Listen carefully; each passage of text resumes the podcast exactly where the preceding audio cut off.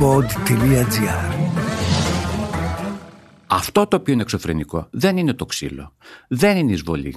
Τόσο εξωφρενικό. Το πιο εξωφρενικό είναι στη συνέχεια η σκευωρία. Το πώς δηλαδή Στήθηκε αυτή η... στ- στείνεται ένα σενάριο δικαιολόγησης με όρους όχι δημοκρατικού καθεστώτος καθόλου.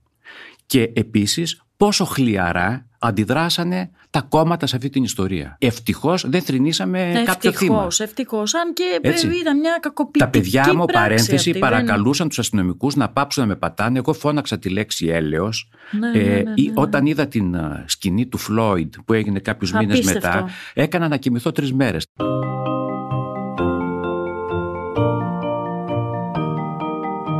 Τι κάνουν οι συγγραφείς όταν δεν γράφουν βιβλία, πού συναντούν τους ήρωές τους; Ο Βενιαμίν Φραγκλίνος είχε πει πως ο συγγραφέας είτε γράφει κάτι που αξίζει να διαβαστεί, είτε κάνει κάτι που αξίζει να γραφτεί. Ας ανακαλύψουμε μαζί τον άνθρωπο πίσω από το βιβλίο στο podcast «Συγγραφής εκτός βιβλίων» με την Κυριακή Μπεϊόγλου.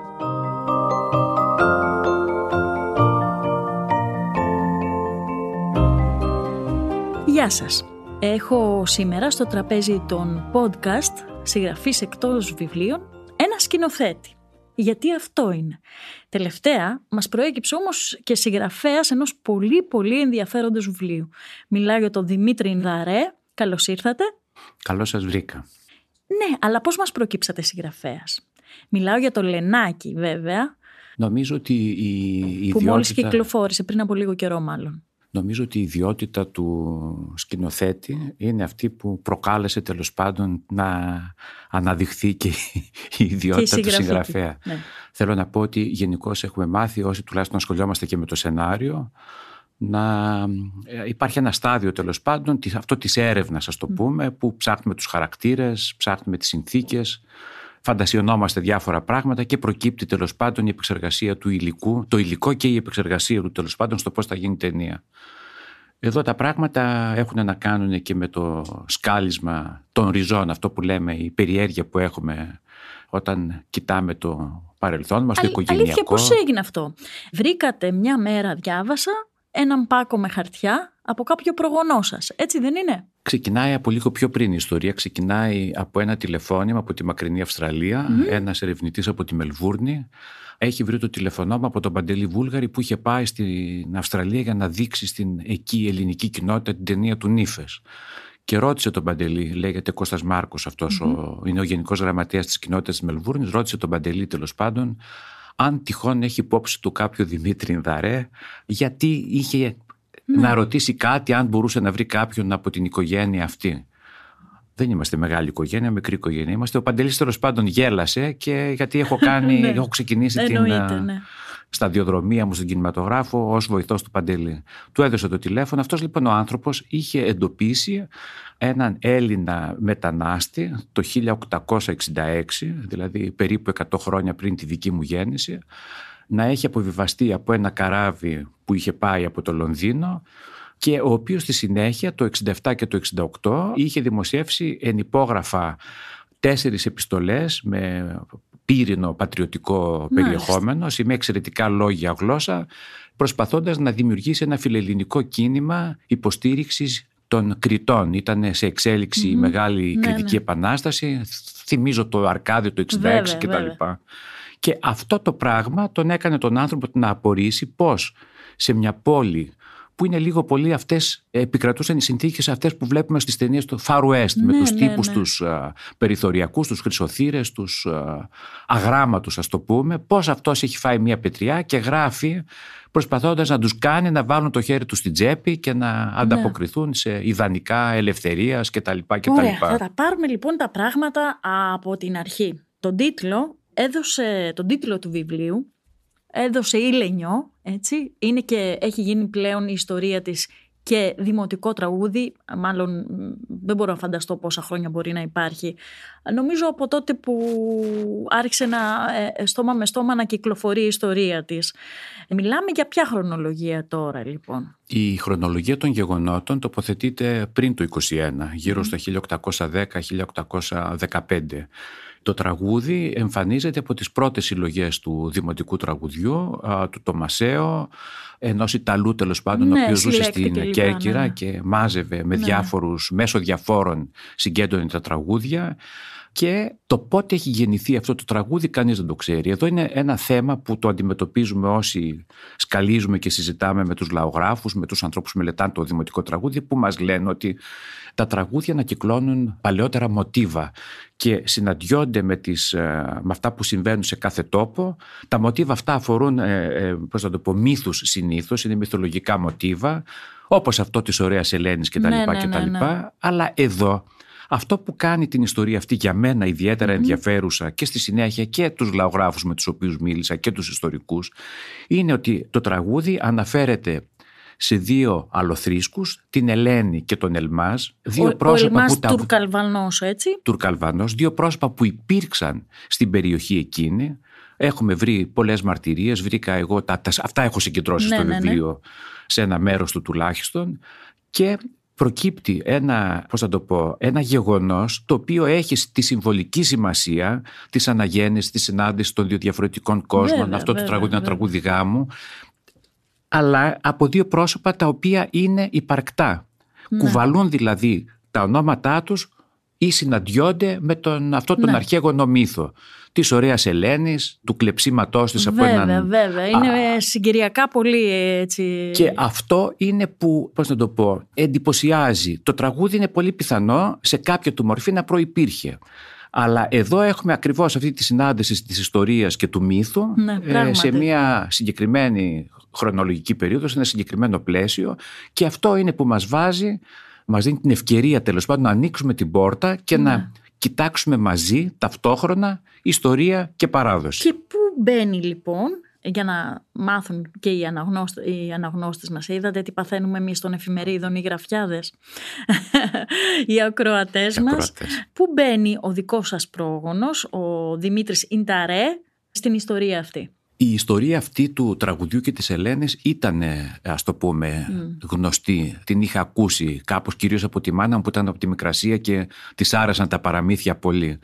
Όπως επίσης είχα υπόψη μου και για κάποιο πρόγονο που είχε το όνομά μου ας πούμε, ο οποίος ήταν ε, μάλιστα πρόγονος, εγώ έχω μάλλον είμαι, ναι πρόγονος εξαρενογονίας που λένε. Μάλιστα. Αλλά η σύνδεση έγινε όταν είδα ψάχνοντας ότι αυτός ο μικρός οπλαρχηγός της περιοχής των Καλαβρίτων έκαψε τον πύργο του Ελμάζ, Ναι. τον πύργο δηλαδή τον οχυρό πύργο που στέγαζε τροποντινά τον έρωτα αυτού με, Ναι, τη, ναι. με την Ελένη γιατί είχαν, ζούσαν μαζί, είχαν κάνει δύο παιδιά όταν αυτός λοιπόν στις 15 ή 16 Μαρτίου του 21 έκαψε τον πύργο του Ελμά σε μία από τις πρώτες ας το πούμε κινήσεις του, του αγώνα. Εκεί συμβαίνουν δύο πράγματα, σχηματίζεται ένα τρίγωνο που έχει πολύ μεγάλο ενδιαφέρον Βέβαια. έτσι, δραματουργικά να το πούμε έτσι, αλλά από την άλλη την πλευρά όσο παράδοξο και αστείο και να ακούγεται αισθάνθηκα λίγο υπεύθυνος. Δηλαδή δεν μου άρεσε που ένας Δημητράκης ε, Κατέστρεψε είχε έναν καταστρέψει έρωτα καταρχήν. έναν έρωτα. Και αυτό το σύνδρομο της ενοχής που το κουβαλάω γενικώ πολύ ήταν νομίζω αυτό που με ενέπλεξε στο να αρχίσω να ψάχνω αυτή την πλευρά της ιστορίας. Μιλάμε για μια ιστορία η οποία έχει το κάψιμο του πύργου του Ελμάζ από το Δημητράκη ψάχνοντας πίσω το παρελθόν της Ελένης που ήταν ξαδέρφη του η Ναι. Ελένη. Του Ινδαρέ. Του Ινδαρέ. Δημητράκη. Ναι, του Δημητράκη. Ήταν ξαδέρφη η Ελένη. Α, ήταν ξαδέρφη. Ναι, ήταν ναι, από ναι. το... Άρα μπορεί να είναι και για λόγους, ας πούμε, οικογενειακούς, τιμής, ας πούμε. Από ό,τι καταλαβαίνουμε αυτά, και ψάχνοντας και σκαλίζοντας, αυτά τα πράγματα μπερδεύονται αξεδιάλυτα μεταξύ τους. Όντως. Ζούμε σε μια εποχή, ζούμε, ζούσαν σε μια εποχή που κουνιόταν τα πράγματα, μετατοπίζονταν με έναν τρόπο πολύ δραματικό και πάρα πολύ έντονο ας το πούμε. Σκαλίζοντας λοιπόν αυτή την ιστορία και το παρελθόν της Ελένης βρήκα ότι η μάνα της έχει καταραστεί την Ελένη Ναι. για την επιλογή της, τη ρήξη της τέλος πάντων με το σπίτι της. Έχει πει τη φοβερή ατάκα άνδρα χρώστα γάνδρα πήρα σε ένα δικαστήριο που έγινε που κατέφυγε ο πατέρας της Πίστευτο. όταν την πήρε ο Αλβανός, ο πατέρας ήθελε να αποδείξει ότι ήταν απαγωγή. Ρωτήθηκε ο Αλβανός, λέει δεν ήταν απαγωγή. Με ακολούθησε με την θέλησή της. Και ρώτησε ο δικαστής, ο Οθωμανός δικαστής, ο Κατής Καδής, ρώτησε και την Ελένη τι έχει να πει. Έχει διασωθεί λοιπόν από την παράδοση η φοβερή κουβέντα άνδρα χρώσταγα άνδρα Πράγματι. Πήρα. Δεν ήμασταν εκεί να ξέρουμε αν υπόθηκε ή δεν υπόθηκε. Ή κάποιος το είπε εκείνη τη Όμως έχει διασωθεί αυτό το πράγμα σαν σφραγίδα, σαν η μνήμη της πράξης αυτής της κοπέλας. Δεν είπαν ότι την έκλειψε, την έκανε. Έχει μείνει κουβέντα της φοβερή αυτή η φοβερή κουβέντα της κοπέλας απέναντι στον Τούρκο δικαστή. Άνδρα χρώσταγα, άνδρα πήρα. Είναι συγκλονιστικό ναι, το σκεφτεί κανείς. Είναι συγκλονιστική κουβέντα γιατί είναι και απολύτως έτσι υπαρξιακή η διάσταση. Το διάβασμα ενός βιβλίου είναι αξία ανεκτήμητη. Όμως τα μάτια μας κάποια στιγμή κουράζονται. Μην αφήνετε την πρεσβειοποία να σας αποθαρρύνει. Στα καταστήματα οπτικών οφθαλμός θα βρείτε όλες τις εξειδικευμένες λύσεις σε γυαλιά υψηλής αισθητικής. Απόλυτη προστασία σε πολυεστιακούς φακούς ή Blue Control για να απολαύσετε το διάβασμα χωρίς ενδιασμούς. Οπτικά οφθαλμός, γιατί τα μάτια μας είναι ανεκτήμητα, όπως και το διάβασμα. Ακούγοντας το δημοτικό τραγούδι, επίσης φαίνεται ότι είναι μια γυναίκα, το Λενάκι, όπως είναι ο τίτλος του βιβλίου σας, η Λενιό, η Ελένη, είναι μια γυναίκα που δεν έχει διστάσει να προτάξει τα θέλω της απέναντι σε μια κοινωνία και μάλιστα λέει στο δημοτικό, τη ρωτάνε πού πας Λενιό το βράδυ που είναι βράδυ-βράδυ και απαντάει ότι πάω να, δεν θυμάμαι τώρα, να πάω στη θεία μου να φτιάξω τα πρικιά μου να φτιάξει όμως και τα μπόλια του άντρα, του Τουρκαλβανού. Ναι. Αυτό έχει εξαιρετικό ενδιαφέρον. Εδώ υπάρχει πολύ μεγάλη συζήτηση το τι συμβολίζουν όλα αυτά τα πράγματα Βεβαίως στην και παράδοση και στο τραγούδι. Πράγματα. Αλλά από την άλλη την πλευρά οι, οι κοπέλες κάνανε την πρίκα τους. Σε μέρος της πρίκας είναι αυτά που φτιάχνουν τα μαντίλια, τα, Βέβαια, βέβαια, οι πετσέτες του φαγητού κτλ. Είναι μέρος της πρίκας και οι κοπέλες συμμετέχουν στη χειροτεχνία, ας το πούμε, της πρίκας. Εγώ θα ήθελα όμως να πω κάτι ακόμα, δηλαδή το οποίο γενικώς επειδή έχει φοβερή γοητεία η ιστορία αυτή που έχει να κάνει με το τραγούδι, υπάρχει μια άλλη διάσταση που εμένα με βασανίζει πολύ. Έχει να κάνει με την τύχη των προσώπων του τριγώνου αυτού. Ο Ελμάζ πιθανολογούμε ότι έφυγε με τους Τουρκαλβανούς του Λάλα και βρέθηκε στην, κάποια στιγμή κάπου στη Μαύρη Θάλασσα, στην Βάρνα. Επιβίωσε στην... δηλαδή. Δεν ξέρουμε, ναι, αλλά ναι, ναι. αυτοί κατέληξαν Για την Ελένη δεν ξέρουμε απολύτως τίποτα τι απέγινε. Έχουμε κάποιες ενδείξεις για τα πρόσωπα, τα παιδιά τους, τα δύο Ναι. παιδιά, τα οποία κατέληξαν στην Πάτρα. Στο βιβλίο υπάρχουν διάφορες εικασίες για την τύχη της Ναι. κόρης της, της Τουρκομαρίας, όπως έχει μείνει στο χωριό. Καλά, έχει μια τραγική εξέλιξη να... Αν είναι έτσι τα πράγματα. Εδώ είναι να μια γίνει εικασία που πόρνη, αγωνίζομαι ανώ, να δω να την στην Πάτρα. διευκρινίσω αν μπορώ. Δηλαδή είναι Βέβαια. κάτι που δεν έχει τελειώσει όσον αφορά Μμμ. την έρευνα. Το αν η Τουρκομαρία που αναφέρουν οι πατρινοί στην τοπική τους παράδοση και ιστορία ως την πρώτη πόρνη της Πάτρας Μάλιστα. η οποία σύμφωνα με έναν Γάλλο, τον α, Μανζάρ, διασκέδαζε τους Γάλλους αξιωματικούς του εκστατευτικού σώματος του Μεζόνος. Ένας πάρα πολύ ιδιαίτερος χαρακτήρας που περιγράφεται από τον α, Μανζάρ σε 15 σελίδες τέλος πάντων των εντυπώσεών του από την Φαντάζομαι. παραμονή του στην Πάτρα. Αν είναι η ίδια. Εγώ εντοπίζω στοιχεία που με συγκλονίζουν γιατί αισθάνομαι Ναι, το ότι είναι η καταλαβαίνω. ίδια. Θα ήθελα πάρα πολύ να κάνω ένα τραπεζάκι. Ψάχνω να βρω να κλείσω Να το μιλήσουμε καρέ. με τα να πνεύματα. φωνάξουμε τα πνεύματα να δούμε. Ναι. Και εκτός από αυτή την ιστορία που είναι πάρα πολύ συναρπαστική και έχει και αυτή συμβολική σημασία για μένα, υπάρχει το άλλο το κομμάτι που έχει να κάνει με τον οπλαρχηγό, τις ματαιώσεις του οπλαρχηγού, με το πέρασμα του χρόνου, που είναι οι τυπικές ματαιώσεις του μικρού οπλαρχηγού που έχει δώσει τα πάντα για τον αγώνα και αισθάνεται ότι κάπου η συνεισφορά του χάνεται σε αυτές τις Ναι.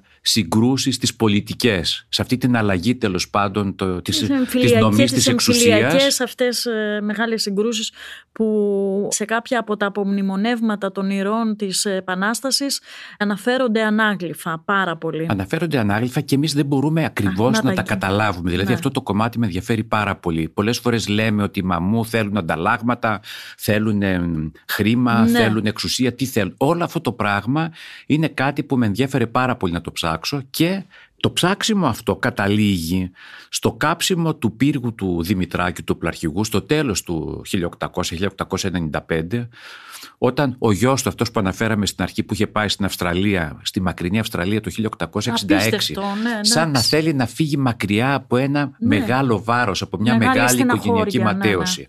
Αυτά τα στοιχεία λοιπόν είναι που ξαφνικά βρίσκω ότι έχουν μια πολύ μεγάλη σκιά μέσα στην μνήμη, ας το πούμε, την οικογενειακή μου μνήμη, Ο πατέρας μου ποτέ δεν με πήρε να πάμε στο χωριο mm. Ένας άνθρωπος που είχε αμαλωνίσει όλη την Πελοπόννησο με ένα μικρό Volkswagen. Κάτι τον πονούσε προφανώς. Κάτι πονούσε. Ναι. Από την άλλη την πλευρά, όλα τα χαρτιά που είπατε στην αρχή, γιατί υπήρξαν ναι. κάποια χαρτιά για το κάψιμο του πύργου, κάποιες μηνύσεις, ένα επιτίμιο της Εκκλησίας για αυτούς που έκαψαν τον πύργο στο ναι. χωριό. Όλα αυτά τα χαρτιά τα είχε συγκεντρωμένα, μαζεμένα, λες και περίμεναν κάτι.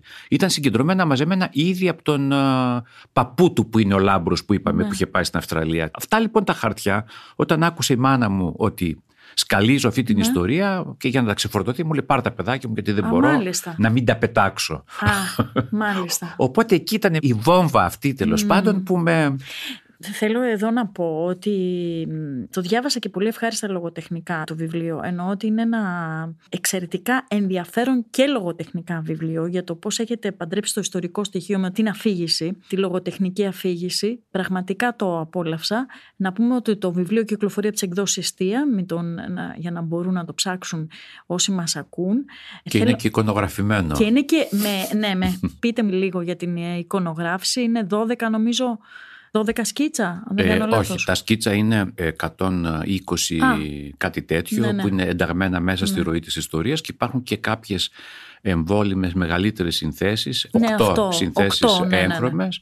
Είναι της Λιδίας Βενιέρη. Η Λιδία Βενιέρη είναι, πώς να το πούμε, συνοδοιπόρος στα, σε όλα τα δημιουργικά μου όνειρα. Συζητήτρια, η ιστορία αυτή τη μάγεψε η Λιδία δεν θέλει και πολύ για να μαγευτεί για όποιον τη ξέρει. Το φαντάζομαι όμως. Ε, αλλά το θέμα είναι ότι δόθηκε ευκαιρία να κάνουμε κάτι μαζί που το συζητάμε χρόνια. Και η αρχική σκέψη ήταν αυτά τα σκίτσα που βλέπουμε είναι κάποια θα τα λέγαμε προσχέδια για την ταινία.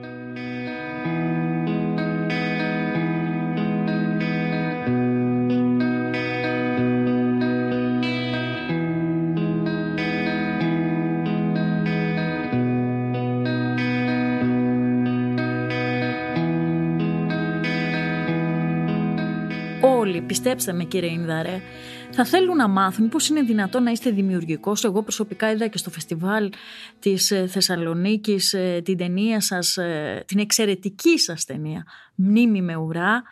Άλλο ένα ταξίδι στο παρελθόν που πιστεύω ότι τέτοιες δουλειές το διασώζουν και θα θέλαν να μάθουν πώς είναι δυνατόν να είναι ένας άνθρωπος που έχει δεχτεί αυτού του είδους την βία Μιλώ για τα γεγονότα των αστυνομικών που εισέβαλαν στο σπίτι σας, όπου με εισαγωγικά ή χωρίς εισαγωγικά κακοποίησαν την οικογένειά σας. Πώς είναι δυνατόν να εκρεμεί και η δίκη όπου εσείς κατηγορείστε ότι αν δεν κάνω λάθος ξυλοκοπήσατε ή κάτι αντίστοιχο; Επιτεθήκατε στους αστυνομικούς. Ότι τα παιδιά μου ήταν στην ιστορία. Ναι, ναι, ναι. Απίστευτη ιστορία και αναρωτιέμαι Πώς μπορούσατε να είστε τόσο δημιουργικός μέσα σε αυτή την ιστορία; Κοιτάξτε να δείτε, όταν ε, σου συμβαίνει κάτι παράλογο, όταν δηλαδή υπάρχει αυτή η κατάφορη η, ο βιασμός της πραγματικότητας με όλη αυτή τη σκευωρία που φτιάξαν για να καλύψουν μια γκάφα τους, λέγοντας ότι τα παιδιά μου συνελήφθησαν καταδιωκόμενα, τα παιδιά ήταν, ανέβηκαν μέσα από το σπίτι μας στην ταράτσα να βρουν εμένα και πού είμαι και τι έγινα την ώρα που με δέρνανε οι αστυνομικοί. Ενώ οι αστυνομικοί λένε το ακριβώς αντίθετο, ότι τα παιδιά συνελήφθησαν καταδιωκόμενα, ενώ υπάρχουν ναι. βίντεο που τα δείχνουν, πώς το λένε όλα, τα ξέρουν όλα. Είναι τρελό αυτό το πράγμα. Λοιπόν, εκεί λοιπόν υπάρχει μεγάλη παγίδα όταν σου συμβαίνει το παράλογο, να μπεις στη λογική του θύματος.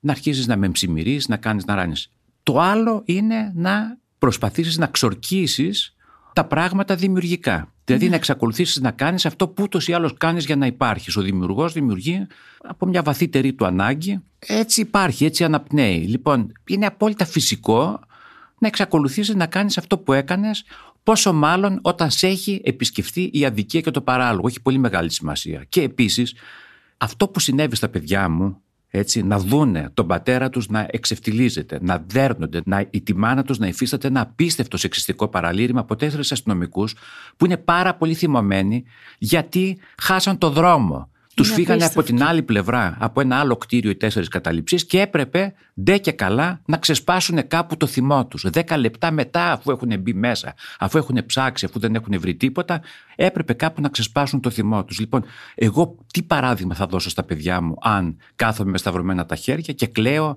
και πώς το λένε, λοιπόν, συνεχίζουμε τη ζωή μας, όχι σαν να μην συνέβη Συνεχίζουμε όλη τη ζωή μας με την υποχρέωσή μας να να μεταβολήσουμε το θυμό μας με έναν τρόπο και προσωπικό αλλά και στα πλαίσια της κοινότητας στην οποία υπάρχουμε, Βέβαια. έτσι. Πάντως η κοινότητα, οι άνθρωποι γενικώ ζήσαν μαζί σας, ζήσαμε μαζί σας όλα αυτά τα γεγονότα, τα δραματικά.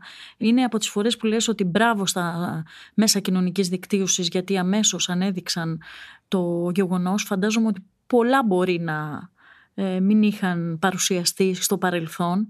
Αυτή είναι μια περίεργη και πολύ σκοτεινή διάσταση του κράτους, να το πω έτσι. Όχι. Που- όχι, Ε, για αν με πείτε μου την επιτρέπετε, άποψή είναι μια σας. κλασική ιστορία όσον αφορά τη βία, την εισβολή και τη βία, τους αστυνομικούς που παραφέρονται. Είναι μια ιστορία που συμβαίνει συχνά σε όλα τα μήκη και πλάτη του πλανήτη, ανεξαρτήτως καθεστώτος. Ναι, σίγουρα. Αυτό το οποίο είναι εξωφρενικό δεν είναι το ξύλο. Δεν είναι η εισβολή. Τόσο εξωφρενικό. Το πιο εξωφρενικό είναι στη συνέχεια η σκευωρία. Ναι. Το πώς δηλαδή Στήθηκε αυτή. στ- ναι. στείνεται ένα σενάριο δικαιολόγησης με όρους όχι δημοκρατικού καθεστώτος καθόλου. Και επίσης πόσο χλιαρά αντιδράσανε τα κόμματα σε αυτή την ιστορία. Είναι αλήθεια. Το λέω ευθέως αυτό το πράγμα. Δηλαδή, το εξωφρενικό δεν είναι το ξύλο, δεν είναι η καταγγελία του ξύλου που ούτως ή άλλως είναι απαράδεκτο. Είναι ότι στο πιο ουσιώδες πράγμα, στο ότι σε μια γελία ιστορία και έμεινε στα πλαίσια του γελίου, γιατί ευτυχώς δεν θρυνήσαμε κάποιο θύμα. Ευτυχώς, ευτυχώ. Αν και Έτσι. ήταν μια κακοποιητική Τα παιδιά μου, πράξη παρένθεση, αυτή, δεν- παρακαλούσαν τους αστυνομικούς να πάψουν να με πατάνε. Εγώ φώναξα τη λέξη έλεος. Ναι, ναι, ναι, ναι, ή- ναι. Όταν είδα την α, σκηνή του Φλόιντ που έγινε κάποιους μήνες Απίστευτο. μετά, έκανα να κοιμηθώ τρεις μέρες. Και έκανα να κοιμηθώ τρεις μέρες διότι ήταν ακριβώς ένα αντίστοιχο σκηνικό. Ο άνθρωπος που φώναζε Δεν μπορώ να αναπνεύσω, ναι, ναι. ήταν στην Σωματική, ίδια συνθήκη. σωματική του. Ε, βέβαια. ε, ακριβώς. Αυτή η σωματική διάσταση, το σωματικό τραύμα μένει και το κουβαλάς και ανακαλείται, ανακαλείται όταν βλέπεις αντίστοιχα γεγονότα. Νομίζω πάντα θα ανακαλείται, δυστυχώς.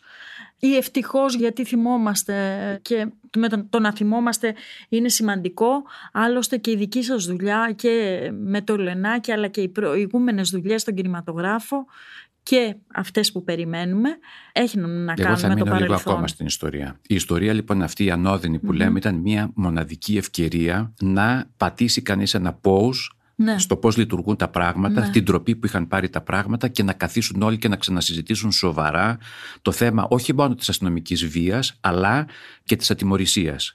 Είδαμε να γίνονται και άλλα γεγονότα Τώρα τι να σας Ε, και πω, να μην ότι αλλάζει η τίποτα. αστυνομία- Είδαμε να απορρίπτονται Στο οι- Ζακ ας πούμε. να απορρίπτονται, επιμένως σε μια αστεία ιστορία, πόσο μάλλον στι τραγικές. Ναι, Είδαμε ναι, να ναι, ναι. απορρίπτονται οι μηνύσεις μας, χωρίς να έχουν διακριβωθεί τα πραγματικά περιστατικά, με Μάλιστα. κείμενα τα οποία είναι μνημειώδη. Αυτά κάποια στιγμή πρέπει να αξιοποιηθούν από κάποιον ανεξάρτητο φορέα, δεν ξέρω. Δηλαδή αυτή η ιστορία αξίζει τον κόπο πραγματικά να αναλυθεί στις διαστάσεις αυτό που θα έλεγα πραγματικές. Ε, και νομίζω ότι πρέπει να χυθεί και άπλετο φως για να καταλάβουν και οι πολίτες τι γίνεται με αυτές ε, τις διαδικασίες. Επιστρέφω στην τέχνη γιατί όπως είπατε είναι και η παρηγοριά μας, είναι και πολλά περισσότερα θα έλεγα.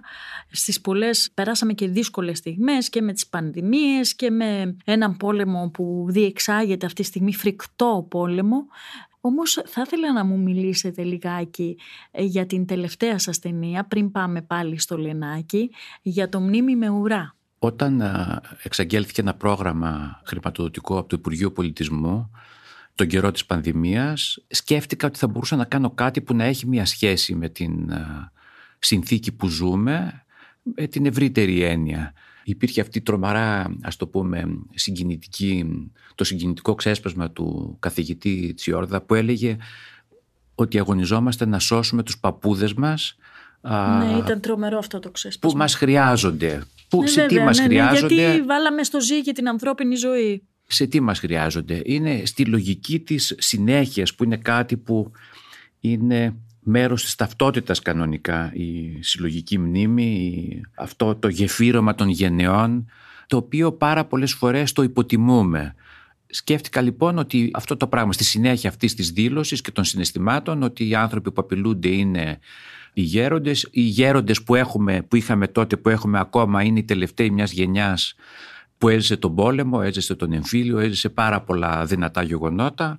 Ποιον ξέρω εγώ από αυτούς; Που να φυγείται ωραία, τον α, Λέανδρο Σπαρτιώτη στην Πρέβεζα. Εξαιρετικός αφηγητής έχω να σας πω, δηλαδή έχω μείνει άφωνη. Συμφωνώ απολύτως. Ασχολείται με την ακουαρέλα, ζει σε ένα τόπο που το στοιχείο του νερού είναι πάρα πολύ ζωντανό. Οι μνήμες του έχουν να κάνουν με το νερό. Το νερό έχει συμβολισμούς.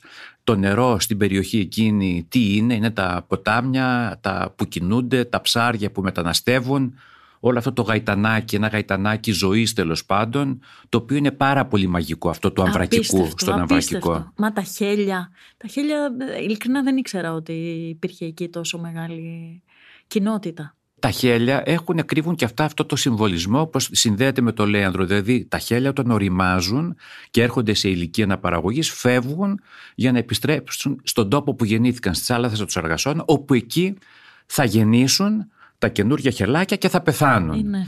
Ο Λέανδρος που παρακολουθούμε τέλος πάντων τις Ναι, αφηγήσεις του στο ντοκιμαντέρ, ένας άνθρωπος που ξεκίνησε από την Πρέβεζα, κινήθηκε στον Αυρακικό τα παιδικά του χρόνια, έφυγε και επέστρεψε, πήγε στην Αθήνα, όπου έκανε την οικογένειά του, τα παιδιά του, τη δουλειά του και κάποια στιγμή στα γεράματά του επιστρέφει πίσω πάλι στην Πρέβεζα, στην, ε, θάλα, στη δική του θάλασσα των Σαργασών, τη θάλασσα των παιδικών του χρόνων Ναι.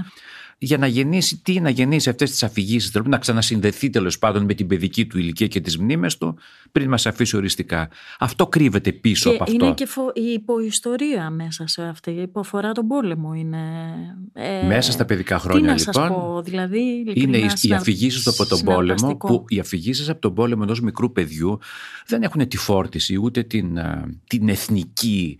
Πώς να το Ναι. πω, ε, ε, ε, έχει, ε, Φανατική, ας πούμε, διάσταση. έχει μια άλλη διάσταση, Ναι, έχει μια ναι, άλλη ναι, ναι. αθότητα, μια άλλη αφέλεια ενδεχομένως.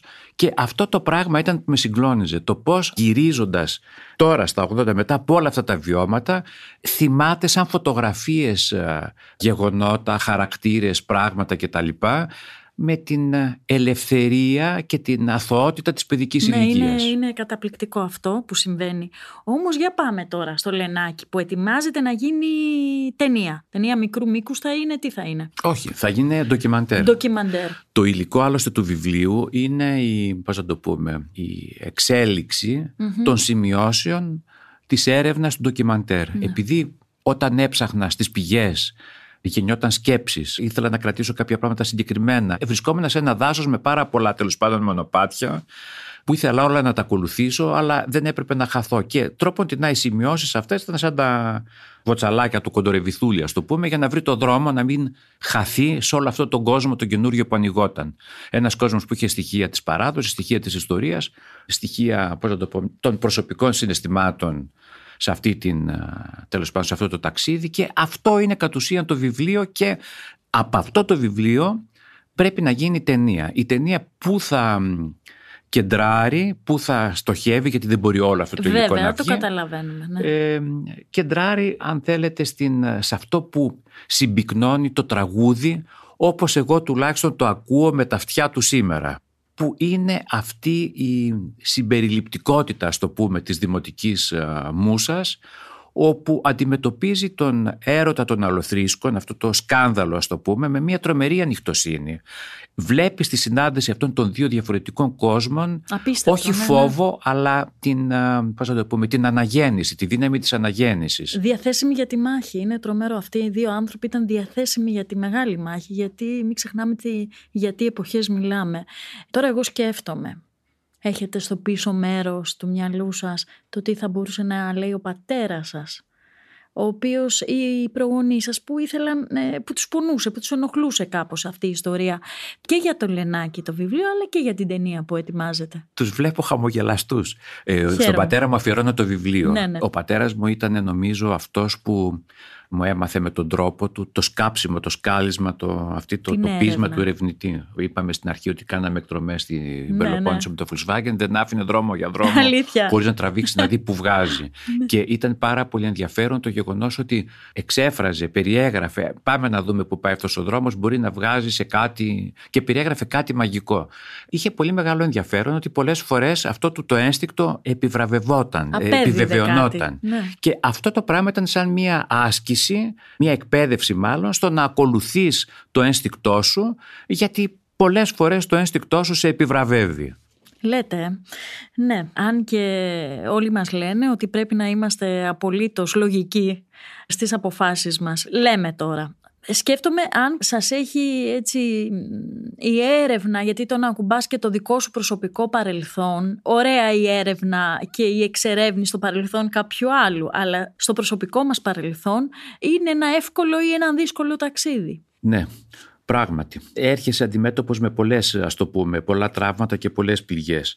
Νομίζω ότι διαβάζοντας το βιβλίο, στο τελευταίο του μέρος, καταλαβαίνει κανείς τελικά ποια ήταν τα κίνητρα. Δηλαδή, ε, ε αυτή ναι, η ναι. διάθεση της συμφιλίωσης και της επούλωσης των πραγμάτων είναι μέρος, πώς να το πω, είναι η δική μου η ανάγκη υπαρξιακή συνολικά. Δηλαδή, από μικρός που είμαι, με έθλιβαν ε, πολύ οι συγκρούσεις και τα πάθη η εμπάθεια, όχι τα πάθη, γιατί το πάθος είναι κινητήριος μοχλός, ας το πούμε, και για μας και για τη ζωή μας και για την ιστορία. Αλλά η εμπάθεια, δηλαδή όταν το πάθος κυριαρχεί, εξοντώνει το λόγο, τη λογική που λέμε, είναι κάτι το οποίο με, με διαλύει. Οπότε θέλω να πω ότι όλο αυτό το πράγμα είναι μια διάθεση από τη στιγμή που μπαίνει αυτή η αφήγηση σε τραύματα παλιά, ανακαλώντας όμως και δικές μου σκιές που υπάρχουν μέσα στην ψυχή μου ας το πούμε, κουρδίζουν, πώς να το πω, κουρδίζονται σε αυτή την ε, αναζήτηση, στην αναζήτηση μιας λύσης που μπορεί να τη δώσει παράδοση. Δηλαδή νομίζω ότι το δίδαγμα της επαφής και με το τραγούδι και με κάποια άλλα ζητήματα τέλος πάντων που τίθεται στο βιβλίο είναι ότι η παράδοση η δική μας η, που υπάρχει καταγεγραμμένη σε τραγούδια, σε πρακτικές ακόμα και στην εκκλησιαστική παράδοση μπορεί να λειτουργήσει πραγματικά και συμφιλιωτικά και επουλωτικά. Βέβαια. Τα γράφει και πολύ ωραία ο Παντελής Μπουκάλα στον πρόλογο. Έχετε βρει ίσως κάποιο γραπτό του Δημητράκη εκείνου που να αναθεώρησε για αυτή του την πράξη, να, να το ξανασκέφτηκε για τον εμπρισμό του πύργου ενώ. Μα νομίζω ότι η πράξη του Δημητράκη είναι σε τελείως άλλο Το γραπτό του Δημητράκη το οποίο υπάρχει και αναφέρεται στο χαρακτήρα του Ελμάζ έχει Ναι, πολύ ναι, μεγάλο ναι, ενδιαφέρον βέβαια. και μπορεί να βοηθήσει κάποιον να φανταστεί κάποια πράγματα. Είναι ένα υπόμνημα που έγραψε το 1844 το απευθύνει στο βασιλιά της Ελλάδας, τον Όθωνα, όπως γράφουμε όλοι όταν απευθυνόμαστε στο κράτος, κύριε Πρωθυπουργέ. Ναι, ναι, όχι ναι. βεβαίως δεν το διαβάσει ο Πρωθυπουργός, αλλά εκεί έτσι γράφουμε Ποτέ τον δεν καημό μας. ξέρεις και τι- όμως, αλλά εντάξει. Στον μπαμπά του έθνους Ναι, τέλος ναι, πάντων. ναι. Είναι ένα πάρα πολύ ενδιαφέρον κείμενο όπου περιγράφει ακριβώς με πολύ λιτό τρόπο και με, πολύ, με τον εαυτό του, πώς να το πω, προσγειωμενο στη γη, το υπόβαθρο της επίθεσης και πώς ακριβώς έγινε η επίθεση στον πύργο. Εκεί λοιπόν βλέπεις ότι τα πράγματα ήταν τελείως αλλιώς. Δεν λέει τίποτα για την Ελένη. Λέει μάλιστα ότι ο Ελμάς έλειπε, ότι περιμέναμε να φύγει, ότι ο Ελμάς έλειπε, ότι περιμέναμε να φύγουν και οι άνδρες, οι Μάλιστα. πολλοί στρατιώτες που πηγαίναν για κυνήγι και κάναμε την επίθεση στο πύργο. Που σημαίνει ότι δεν βάζει κάποια ιδιαίτερη φόρτιση. Καταλαβαίνω. Ε, η Ελένη υπήρχε, δεν υπήρχε, ζούσε, δεν ζούσε, δεν ξέρουμε. Οπότε δεν μπορούμε να, παρά μόνο να εικάσουμε. Βεβαίως, γιατί δεν ε, μπορούμε κάθε πράξη, νομίζω ότι στην εποχή της κρίνεται και με τους παράγοντες που τη διαμορφώνουν. Αλλά εσείς έχετε συγχωρήσει τον Δημητράκη. Αν συγχωρώ τον Δημητράκη, δεν έχω φτάσει, δεν τον κατηγόρησα. Τελικά, δηλαδή, με όλο αυτό το ψάξιμο δεν έφτασα στο να συντάξω ένα κατηγορητήριο. Είναι εντωμεταξύ η. Θελήσατε όμως να ρίξετε φως στην υπόθεση από κάτι ενοχικό που μας είπατε στην Ναι, αρχή. ναι, ναι, ναι, ναι, ναι. Υπάρχει σε αγυρίσματα του ντοκιμαντέρ που ήδη έχουν γίνει. Υπάρχει ένας άνθρωπος ο οποίος λέει ότι είσαι αφελής, δεν έχεις καταλάβει την ε, ψυχή που είχαν ε, οι κάτοικοι αυτού του τόπου. Πιάνει και ένα μαχαίρι, λέει αυτό το μαχαίρι ήταν από τότε. Με ένα τέτοιο μαχαίρι καθαρίσαν οι άνδρες του Δημητράκη και την Ελένη. Ε, θέλω να πω ότι Μάλιστα. με Να. μπαίνει σε ένα κόσμο και μια αυτή, αυτό το πράγμα ομολογώ ότι δεν με άγγιξε αυτή η αφήγηση. Δεν μου έξισε κάτι, δεν μου ανακάλεσε Ναι. κάτι. Μετά υπάρχει όλη αυτή η ιστορία για την ίδια την Ελένη που λένε άλλοι ότι ήταν, έγινε καλόγρια, άλλοι ότι μπορεί να χάθηκε τέλος πάντων κάποια άλλη στιγμή. Όλα αυτά φτιάχνουν ένα πλαίσιο που σε κάνει σε βγάζει από την ηθική, σε βγάζει και σε βυθίζει σε κάτι άλλο ευρύτερο που έχει να κάνει με την επίκληση του παρελθόντος και των προσώπων σε ένα πλαίσιο ούτως ή άλλως, σε ένα χορό αγάπης με ένα περίεργο τρόπο. Καλά, ναι, ναι. Και είναι ένας, ε, σαν να, έτσι πως είναι γραμμένο και το βιβλίο, ε, σαν να ανοίγει ο διάλογος μεταξύ τους. Ίσως ένας διάλογος που δεν έγινε ποτέ.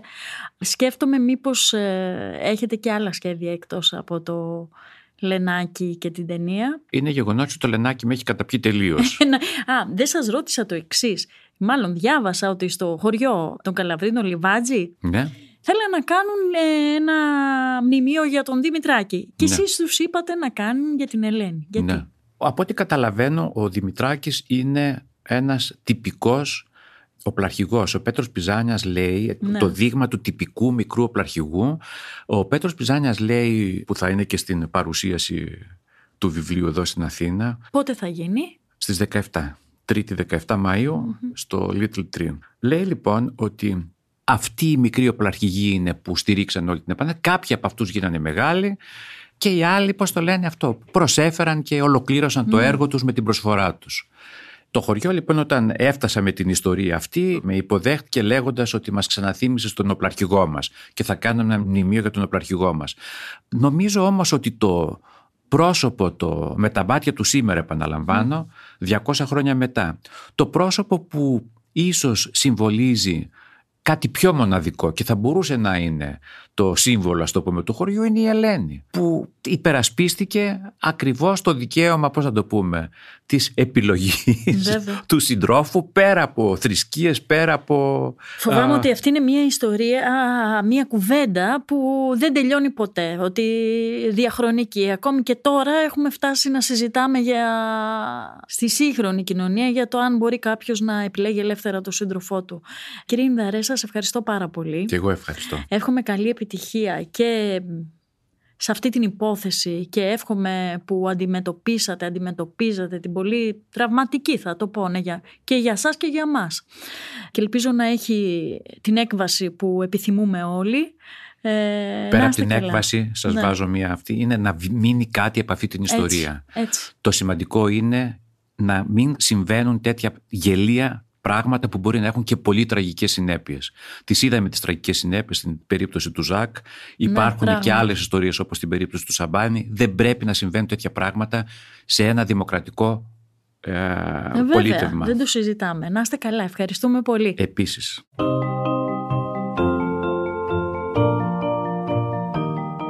Ακούσατε το podcast «Συγγραφής εκτός βιβλίων» με την Κυριακή Μπεϊόγλου, μια παραγωγή του pod.gr.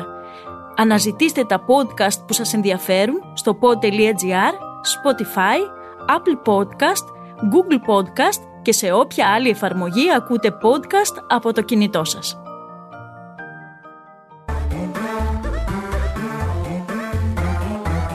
Pod.gr. Το καλό να ακούγεται.